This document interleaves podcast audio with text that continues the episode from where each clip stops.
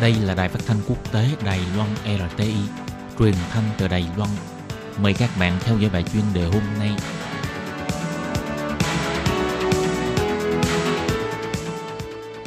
Thúy Anh xin kính chào quý vị và các bạn. Chào mừng các bạn đến với bài chuyên đề ngày hôm nay. Chuyên đề hôm nay có chủ đề là sự ra đi của nam sinh viên trường Đại học Khoa học và Công nghệ Hồng Kông chăm ngòi cho khẩu hiệu và quyết tâm của người biểu tình. Và sau đây mời các bạn cùng lắng nghe nội dung chi tiết của bài chuyên đề này. Vào 8 giờ sáng ngày 8 tháng 11 năm 2019, các bác sĩ điều trị tuyên bố nam sinh viên trường Đại học Khoa học và Công nghệ Hồng Kông Châu Tử Lạc, người bị ngã lầu trong lúc né tránh đạn hơi cay của cảnh sát, đã qua đời. Tin buồn này gây chấn động cho nhiều người. Ngoài xót thương cho sự hy sinh của cậu sinh viên trẻ tuổi, còn lần nữa đốt lên ngọn lửa phẫn nộ của những người biểu tình đối với chính phủ và cảnh sát Hồng Kông. Khoảng thời gian khuya ngày 3 tháng 11 đến sáng ngày 4 tháng 11, Châu Tử Lạc bị ngã từ tầng 3 xuống tầng 2 tại bãi đậu xe Thượng Đức một cách bí ẩn.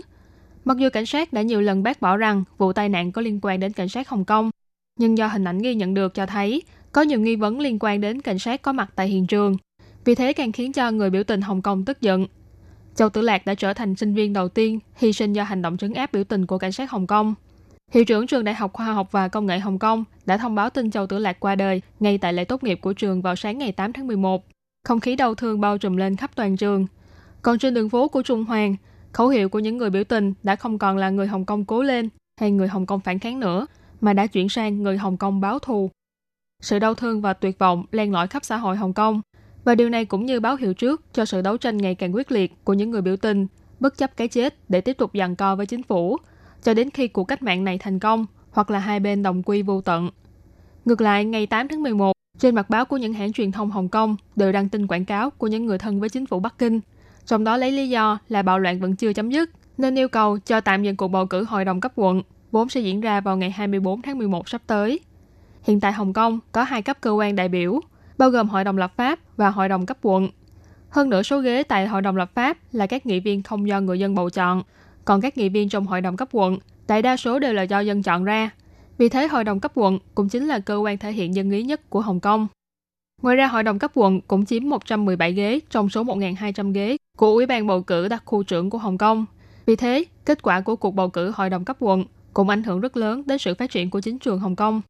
Từ khi cuộc biểu tình phản đối đạo luật dẫn độ nổ ra, phe dân chủ rất có cơ hội để chiến thắng phe thân với Bắc Kinh, giành lại quyền chủ đạo trong Hội đồng cấp quận, từ đó gây ảnh hưởng đến cuộc bầu cử đặc khu trưởng Hồng Kông.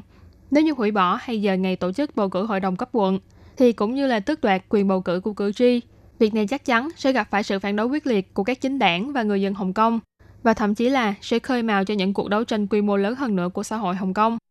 Vào những năm 40 của thế kỷ trước, khi phản đối chế độ thống trị độc tài của quốc dân đảng, Đảng Cộng sản Trung Quốc đã từng đưa ra khẩu hiệu không có dân chủ, tất cả chỉ là sự che đậy. Trong tình hình hiện tại, câu nói này lại lần nữa trở thành câu nói chí lý. Kể từ năm 1997 đến nay, tiến trình bầu cử để chọn đặc khu trưởng và nghị viên Hội đồng lập pháp của Hồng Kông vẫn luôn trì trệ. Sức ảnh hưởng của người dân đến các chính sách công cộng ngày một giảm, khiến cho chính sách của chính phủ thường xuyên bỏ lơ nhu cầu của người dân, thay vào đó là bảo đảm lợi ích cho giai cấp công thương.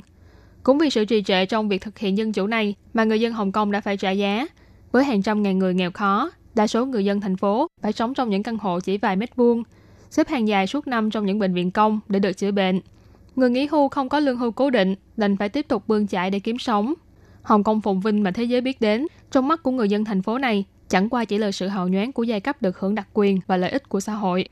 Thế nên khi Châu Tử Lạc đã ra đi, mà chính phủ Hồng Kông còn cho ngừng cuộc bầu cử, thì chắc chắn người dân sẽ càng phẫn nộ hơn và chính phủ Hồng Kông sẽ trở thành đối tượng phục thù của người Hồng Kông.